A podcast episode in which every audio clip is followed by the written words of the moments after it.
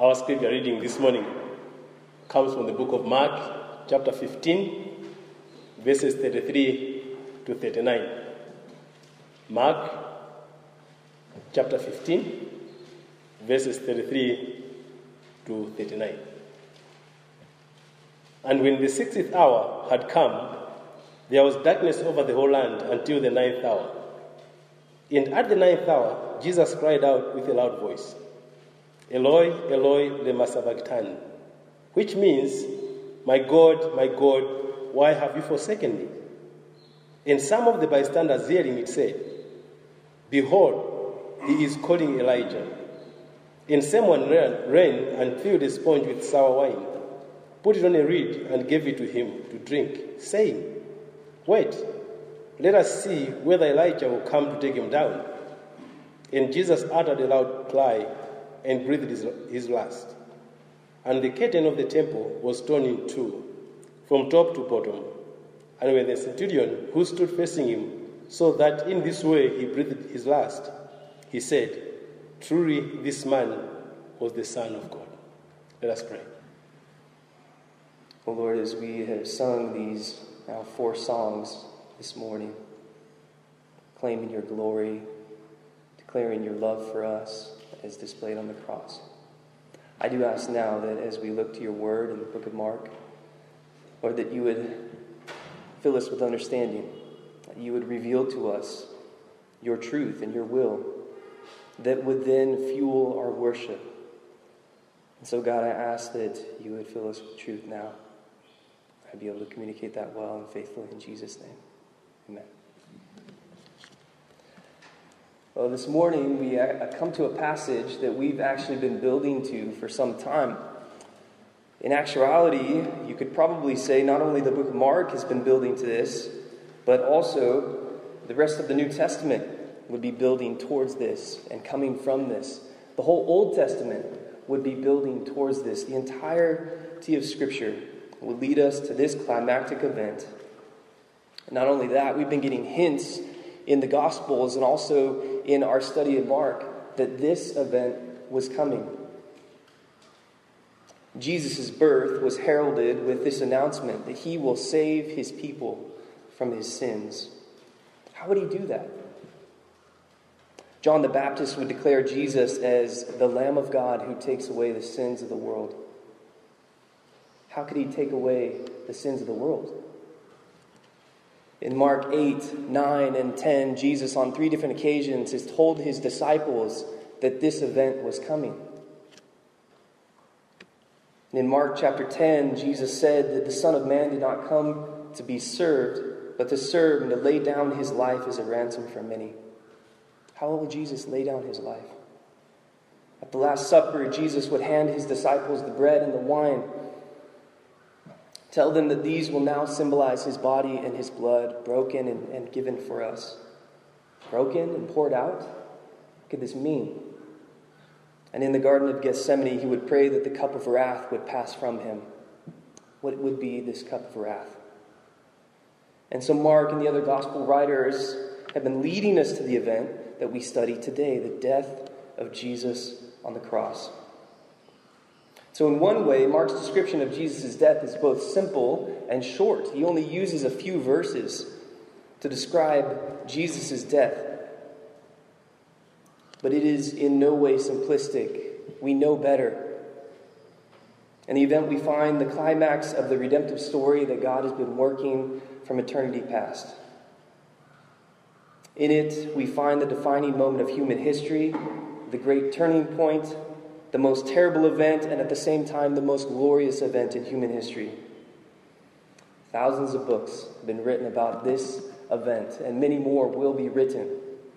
Why? Because truly, this forms the center of our Christian gospel. And so today, may God help us to grasp a bit of the truth that is here in this passage, the depth and the breadth of what Mark is describing. In this way, in Mark chapter 15, verses 33 through 39, we see four occurrences at the death of Jesus which deepen our understanding of the gospel and should prompt our worship to God. The first point in verse 33, the preceding darkness. And when the sixth hour had come, there was darkness over the whole land until the ninth hour. As we learned from the preceding passage in Mark chapter 15 that Gideon preached a few weeks ago, Jesus was put on the cross at about 9 in the morning, or the third hour. And so at the sixth hour it would be noon, midday. It would be the brightest part of the day. And yet, darkness will fall on the land for the next three hours. It's about 3 p.m. Clearly, because it was the middle of the day, it would be sunny out like it is today. We know that this wasn't just the result of clouds, it wasn't a natural eclipse. It truly was a supernatural blotting out of the light of the sun. We don't actually know how far this darkness extended. Did it extend beyond Judea or Israel? But we do know that it was recognized by everyone. This is the power of God. This is something out of the normal. And it wasn't just a demonstration of God's power that he could blot out the sun. As the sky becomes dark, this Jewish audience would have realized this, this is familiar. There are times in the Old Testament where this is talked about. I want to reference two things. First, from the book of Amos, going back to the prophets. Specifically, Amos chapter 8 is a chapter that speaks of a day of bitter mourning for Israel. Why? Because God is judging them for their idolatry and injustice in the land. Amos chapter 8, verses 9 and 10 says this And on that day declares the Lord God, I will make the sun go down at noon and darken the earth in broad daylight. I will turn your feasts into mourning and all your songs into lamentation. I will bring sackcloth on every waist and baldness on every head. I will make it like the morning for an only son, and the end of it like a bitter day. And so, as the sun is darkened for these three hours as Jesus is hanging on the cross, we know that the people witnessing it would think back to some of these words from Amos grief and mourning, lamentation, bitterness, and judgment, all directly from God. But there's an even greater association that the Jews would have had with this darkness that fell on the land. Going back to the book of Exodus and Passover. You'll remember that God sent 10 miraculous plagues on Egypt as a warning, as a judgment on the nation of Egypt because of the refusal, Pharaoh's refusal to release Israel from slavery. Do you remember what the ninth plague was? It was darkness. Described in Exodus chapter 10, verses 21 through 23, like this A darkness that could be felt, pitch darkness they did not see one another, nor did anyone rise from his place for three whole days. It was darkness sent as a form of judgment and warning. It would have invoked great fear and wonder.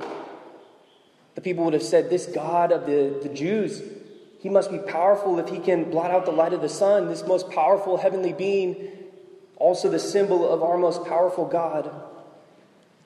It not only demonstrated the power of God, but even more, it immediately preceded the more serious judgment and sign that was coming in the final plague, which was the Passover. Now, Passover's significance in Jewish history and religious life cannot be overstated. What was the Passover in Exodus 12? It was the final plague. It was the death of the firstborn. God would strike down all the firstborn of Egypt, but he made a way for the firstborn of Israel to be spared a lamb or a goat would die in their place. Their blood would be painted on the doorposts of the home, and God would pass over that home and spare those inside. So Jesus is identified by the New Testament writers from the Gospels all the way to Revelation as the Lamb of God, likened to that of Passover. John 1, verse 29, John the Baptist declares, Behold, the Lamb of God who takes away the sins of the world.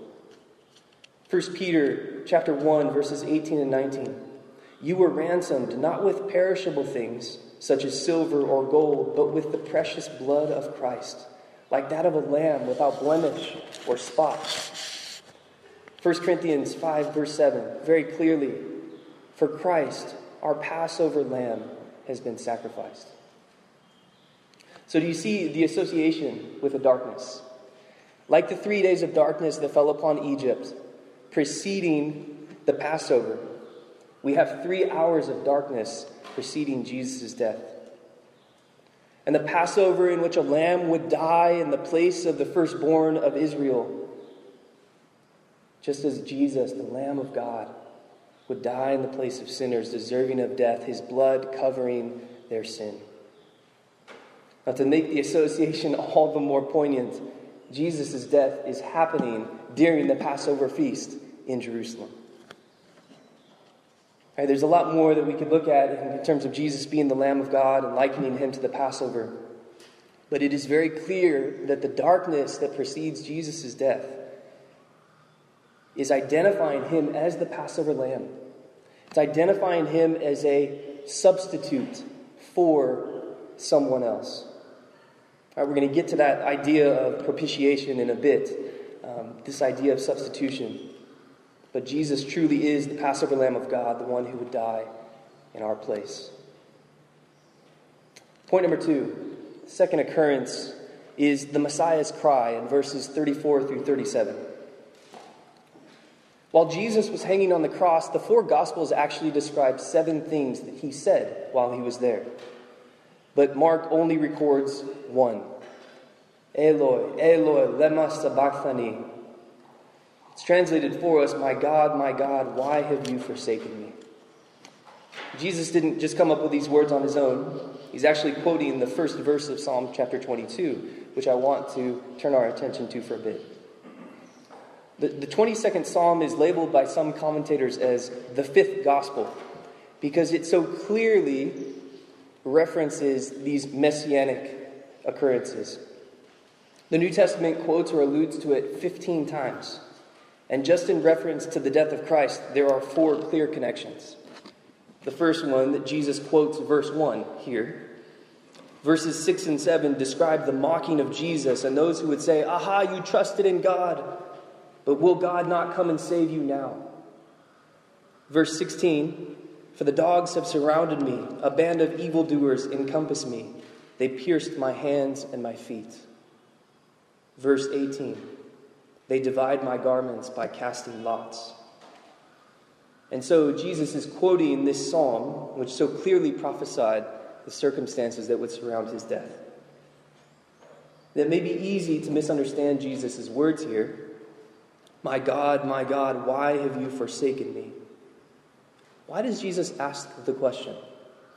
Does he know? Does he not know why he's dying? Why he is being forsaken? Does this not present Jesus as despairing? Has he lost his trust in God's faithfulness? Isn't that a sin? But in order to answer these questions and understand this more fully, first, I want to take a look at what Jesus was actually going through. And second, we'll take a look further at the context of Psalm 22.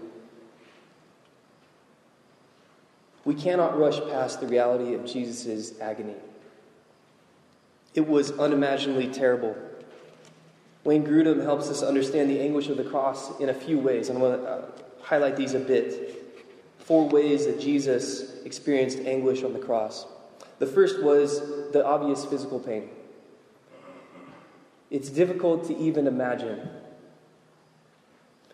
Jesus has been flogged. A crown of thorns has been pushed down onto his head.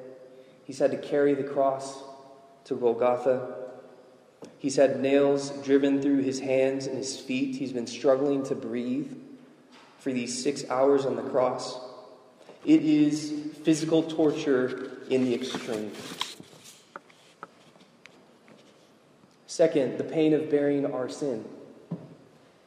Jesus is God, He is holy. Sin is totally against His nature.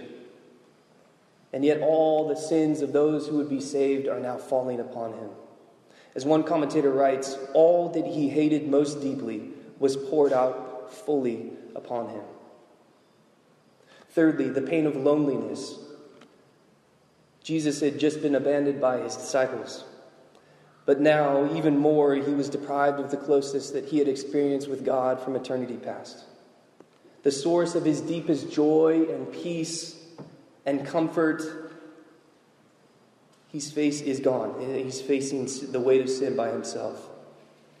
Another commentator writes this Never before had anything come between him and the Father, but now the sin of the world separates them. And fourth, bearing the wrath of God. As Jesus bore all of that sin, God poured out his wrath on Jesus. You know, false teachers throughout church history have often said that wrath is not a fitting characteristic of God. But the Bible makes very clear that God hates sin and that in his righteousness he judges and punishes sin. It is a terrible wrath. Romans chapter 2 verse 8 describes it as wrath and fury. Second Thessalonians verses 1 chapter 1 verses 7 through 9 describes the eternal judgment of God for those who do not know him and disobey his word as flaming fire, vengeance, punishment, eternal destruction away from the presence of God. And so as Jesus hangs on the cross, he's receiving this furious wrath of God that was reserved for all the elect who would believe in him. And so we see in this physical pain, this pain of bearing sin, this pain of loneliness, this pain of bearing the wrath of God, we see his anguish. Almost more terrible that he knew it was coming. But as one commentator has written, the reality was more terrible than the prospect. Now, all of this was meant for us as Jesus calls out, My God, my God, why have you forsaken me? But we would be remiss in thinking that Jesus' cry is one of complete despair, one with no hope, one that had lost his faith in God's goodness. That would be sin. What's helpful here is that we understand the context of the rest of the psalm. If you were to read the whole of Psalm 22, you'll see that it breaks down really into two sections. The first being one of lament, which verse 1 comes from, and the second, that of thanksgiving and praise. So while David is experiencing this deep sorrow, he's wondering why God is allowing pain, he's wondering why he's allowing people to mock him, not knowing how long it will continue.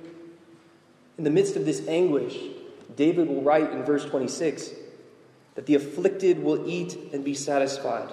Those who seek him will praise the Lord. Let your heart live forever.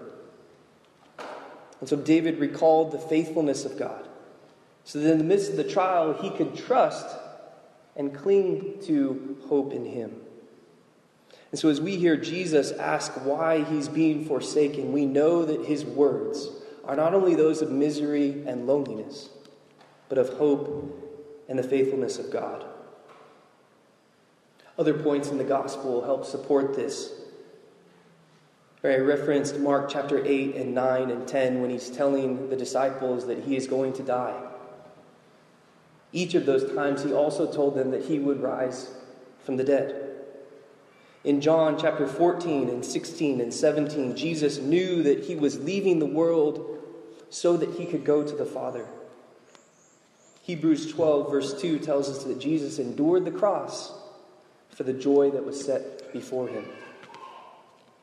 And so, as we hear Jesus' cry pointing us back to David's cry in Psalm chapter 22, verse 1, we understand it was not a, a cry purely of despair, nor was it hopeless. In Luke 23, verse 46, we learn that Jesus says, Father, into your hands I commit my spirit. It was a cry of anguish, but it was filled with faith, knowing that God was there, knowing that God would bring deliverance, knowing that resurrection and glory awaited.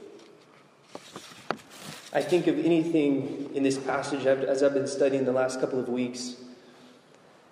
If anything encourages me most, it's actually this cry of Jesus Why am I forsaken? Especially in the midst of this COVID pandemic. I want to give you three encouragements that I've felt in these last couple of weeks. First, our Savior has experienced suffering to a point that we can barely imagine. And yet, if our Savior has suffered, we will know that suffering will be a part of our lives as well. Jesus didn't exempt himself from it. Instead, he took on its fullest measure. Hebrews 4:15 says that we have a high priest who knows our temptations and our struggles and our suffering. And so we have a savior who can empathize with us. We should not be surprised when it comes to us as well. And isn't it more bearable to face suffering when we know that it will be coming? When we know that our Savior has walked through it as well? Second, and though we may face suffering in this life, as believers, we will never face the eternal wrath of God because Jesus has taken it for us. Death for the believer does not lead to the wrath of God, it leads to perfect fellowship with God through Christ. And thus we do not fear death. Romans 8, verse 1 there is now no condemnation for those who are in Christ. 1 Thessalonians 5, 9 and 10 says, For God has not destined us for wrath, but to obtain salvation through our Lord Jesus Christ, who died for us, so that whether we are awake or asleep, we might live with him. How do we exercise faith in these truths during this very trying time? I want to read this twice to you. We recognize that our eternal destiny does not include the wrath of God, for that has fallen on Christ. Instead, we have the hope and peace of an eternal inheritance with God. I'm going to read that again. We recognize that our eternal destiny does not include the wrath of God, for that has fallen on Christ. Instead, we have the hope and peace of an eternal inheritance with God. A couple of years ago, I was uh, in the hospital in South Africa for several weeks. Quite rare um, and serious disease called sleeping sickness. Uh, there were some very difficult moments in that time. The possibility of death if treatment didn't go well. I can tell you that this truth that I've just read to you twice was the bedrock upon which I could base my peace and my hope. No matter what happened, whether I was recovered, whether I died, I would be going to glory. Why? Because Jesus had borne the wrath for me. Even this morning, as Gideon was texting us as elders about the death of Maui's brother, both of his messages were filled with encouragement. As we sent him our condolences, he said, We are comforted by the fact that he knew his master. And how can we know God? Through Christ, through his death on the cross. Thirdly, one more encouragement. Third, in the cross, we're given a model of how we should walk through suffering. Like David and like Jesus, we will suffer, we will experience great pain. And we can struggle to understand why God would allow it to come to us. With the reality of COVID, this is very much present in our hearts and minds, isn't it? There's a t- temptation to feel anxious, to feel fearful. We might be experiencing the grief of loss even today. And yet we can express these things to God. But the truth is that we must not despair. We must not give up hope. We must trust in God's faithfulness. As His people, we are fully prepared to walk through these trials with hope and joy and peace because of the assurance that we have in the gospel of Jesus Christ. Verses 35 through 37. The people hear Jesus' cry on the cross and they misunderstand what he's trying to say. They think that he's trying to call Elijah.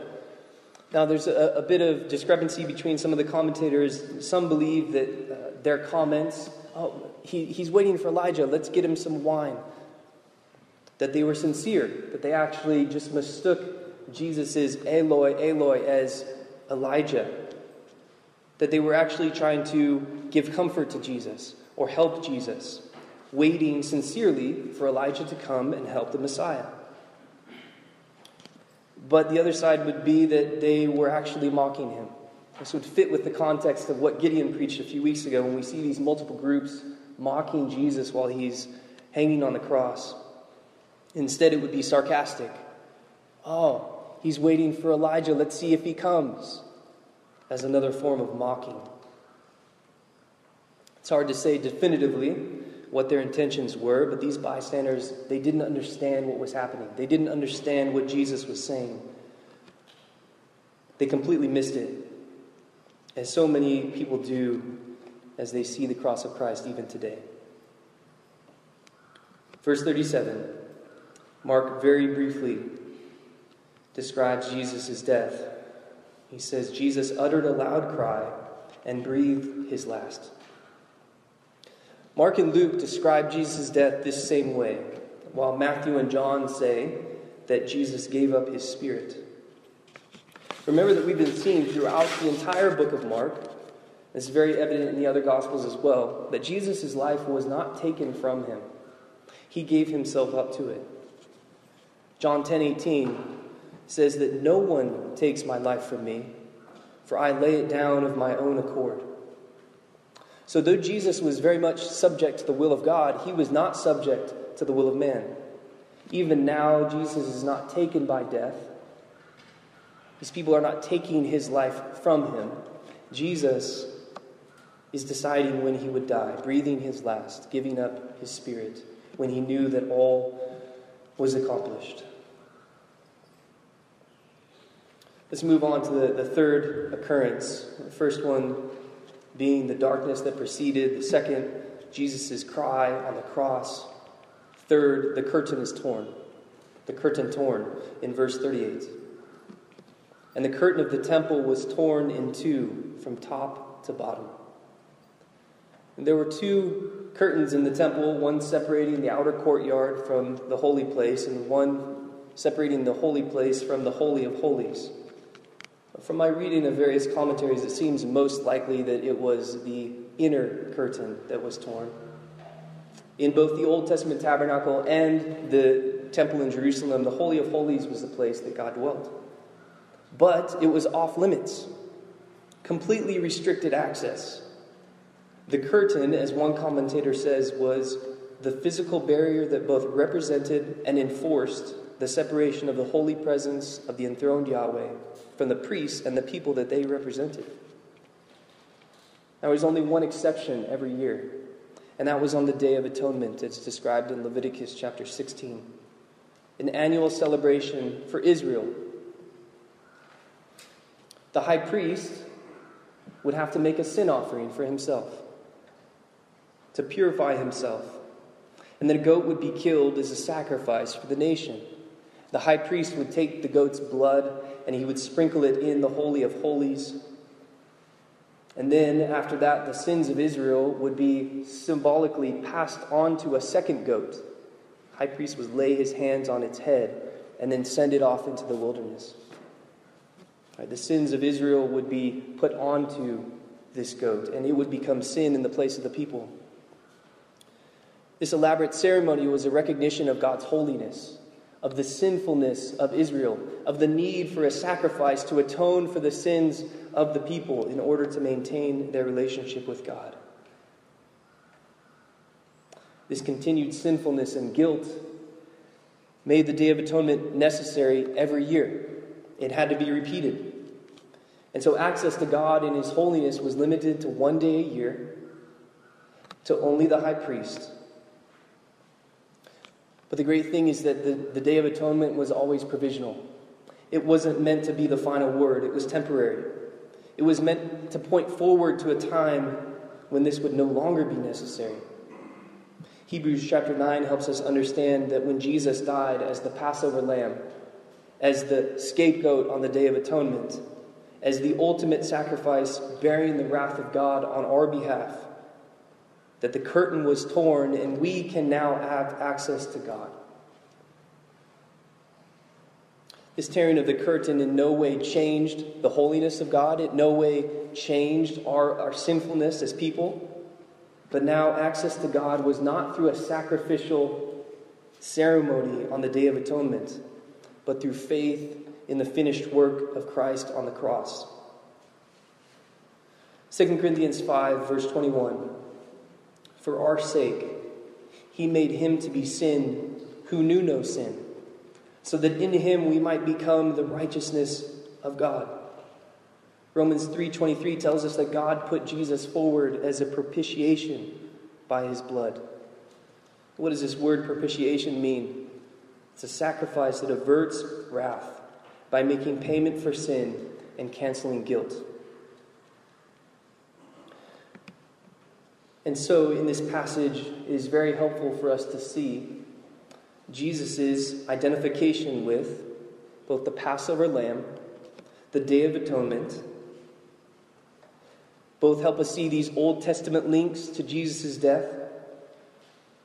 It also helps us understand this important theological or doctrinal truth of penal substitutionary atonement. What that means is that Christ's death on the cross paid a penalty a punishment for our sin. Christ was substituted in our place and suffered in our place. And this work atoned for, satisfied, paid the price for our sin so that we could be reconciled to God. So, just as the Passover lamb would die in the place of the firstborn of Israel, just as the goat would die and be sent off into the wilderness, as the sin, as the representation of sin for the nation of Israel. So Jesus would die here in Mark chapter 15 in the place of those who would believe in him, in order to grant us access to the Holy of Holies into fellowship with a holy God. And so, for us as believers, Christ's death for our sins, the curtain no longer separates us from fellowship with God. No longer separated from him by a curtain of sin, we now, as Hebrews 10:19 says, we approach God with confidence to enter the holy place. Our relationship with God is not restricted access. It's as a son and a daughter to a father, intimate, unrestricted, unfettered because of Christ's death on the cross. Our prayers are not addressed to a distant being, but to Abba Father because of Christ's death on our behalf. This is what's been accomplished for us. And so we see the first occurrence, darkness which precedes. We see the second, Jesus' cry on the cross. The third, the curtain is torn. And the fourth, the centurion's profession. Verse 39. When the centurion who stood facing him saw that in this way he breathed his last, he said, Truly, this man was the Son of God. In Mark 1, verse 1, Mark writes this the beginning of the gospel of Jesus Christ, the Son of God. Now, as we've been going through the whole book over these last couple of years, we've seen how Mark has been making this very much evident. Right? Jesus is distinct, he's different. His teaching is different. His miracles, his foreknowledge, his wisdom. Everyone who hears him, they're baffled. They don't know what to do with him. But nowhere else in the book have we heard a person confess that Jesus is the Son of God. There have been some professions. In Mark chapter 1, verse 11, a voice from heaven says, You are my beloved Son. With you I am well pleased. Peter in Mark chapter 8 confesses, You are the Christ. In Mark 14, verse 61, the high priest poses a question Are you the Christ, the Son of the Blessed? And yet, by witnessing Jesus' death, this Gentile centurion makes the profession that is most appropriate. Truly, this man was the Son of God. How did he come to this conclusion? Ultimately, it was God's revelation to him. Remember that this centurion is a veteran soldier, a commander of 100 soldiers in the Roman army. He would have witnessed and probably have been a part of many crucifixions. But the fact is that this one was different. Perhaps he had seen or heard Jesus before. Maybe he had been witness to the trial. He would have seen the sign above Jesus' head, the King of the Jews. He would have heard the people mocking. He would have seen the darkness. And he is with Jesus in his last moments. All of this somehow convinced him that Jesus was the Son of God. And we don't know exactly what that meant to him, but we do know he was exactly right. Jesus is the Son of God. What does that mean? Most fully, it means that Jesus is God. John 1, verse 1 says that in the beginning was the Word, and the Word was with God, and the Word was God. If you were here when we were in the series on Colossians, we read in Colossians 1:15, he is the image of the invisible God. And verse 19, in him all the fullness of God was pleased to dwell. Though difficult to understand how God the Father and God the Son are one and yet distinct, this beautiful truth is very much central to our Christian faith. The other side of this that helps deepen our understanding of what was happening here on the cross is to understand the depth of his death, what it meant, and should fuel our worship. Jesus is God. He's deserving of all praise and glory and honor. He is eternal in his existence. He's the creator of all things, even the men who were crucifying him on the cross. He is the Lord of life and yet he would humble himself. Like Philippians chapter 2 verse 8 says, he humbled himself to the point of death, even death on a cross. Now, this should baffle our minds, but baffle us not to confuse us, but to produce wonder.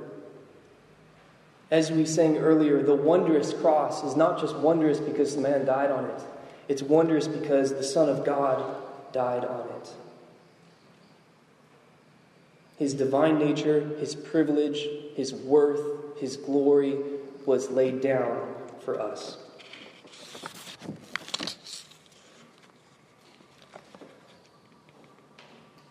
So, as we look at these seven verses, right, there are implications that cannot be exhausted in a sermon on one Sunday morning. And there is so much deep theology here to be explored, but I, I want to give just a few application points as I close. The first one we must recognize the larger redemptive story that is at work here. I don't know if you remember back in December, the beginning of Advent, Gideon preached a message from Genesis chapter 3 about the necessity of redemption, the fall of humankind that separated us from God. And yet, even then, God was beginning, He was planting the seed of a redemptive plan that He had already put into motion. That redemptive plan would come through a family. It was going to be imaged at Passover. It was going to be foreshadowed by the Day of Atonement. It would be written about in the Psalms and prophesied by God's messengers in the Old Testament. And so, as we see Jesus' death, we understand it as the culmination of this work of God from eternity past. But the story is not over. We are a part of it, and we are participating in it. And we see that God is still working, affecting what was accomplished at the death of, of Christ for people yet to know Him and yet to believe in Him as we wait for His second coming. That's the first one. We need to recognize the larger redemptive story that is at work. Secondly, we turn to God in humble worship. That was part of my thesis statement at the beginning that a deeper understanding of the gospel would, in turn, drive us towards worship. But this worship is, first of all, characterized in humility. We understand that Jesus has paid the penalty for our sin. We understand that it is by no merit of ours. It is by no work that we have done, but by grace through faith in Christ. It is worship in that we sing songs like we've been singing this morning, recognizing that Jesus bore the wrath on the cross. But worship ultimately is not just songs, it is our lives that honor Him.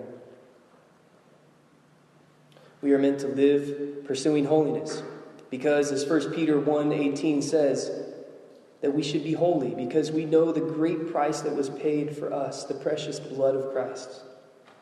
Galatians 2:20 says that we have died with Christ. It's no longer we that live, but Christ who lives in us.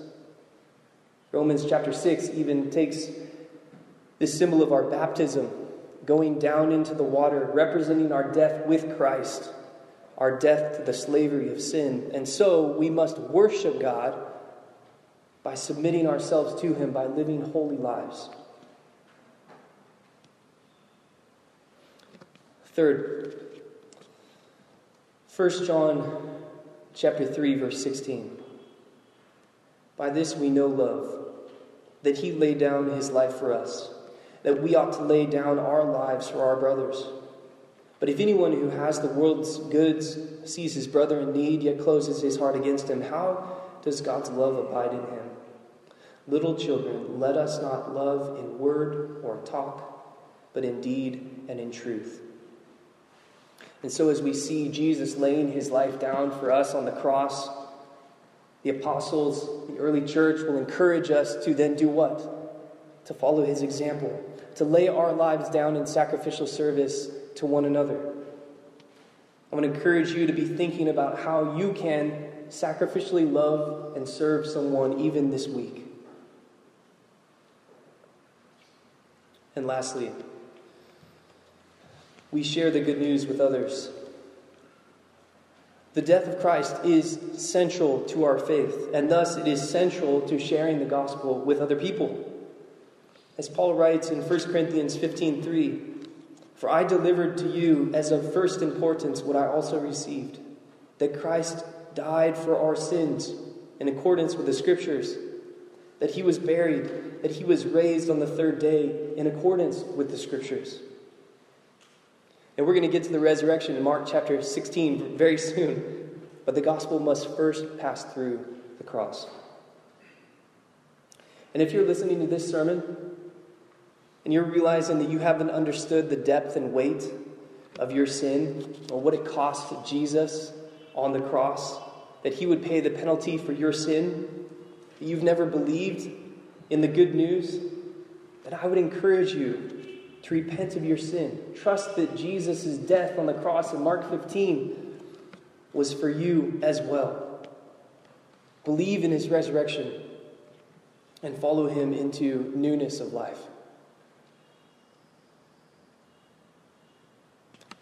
So, as we've looked at Mark chapter 15, these seven verses describing the occurrences of the de- uh, uh, that surround the death of Jesus on the cross, the darkness that preceded his death, his messianic cry, the curtain torn, and the centurion's profession, that we would understand the gospel more fully and that our lives would be characterized more fully by worship to God through Christ. Let's pray.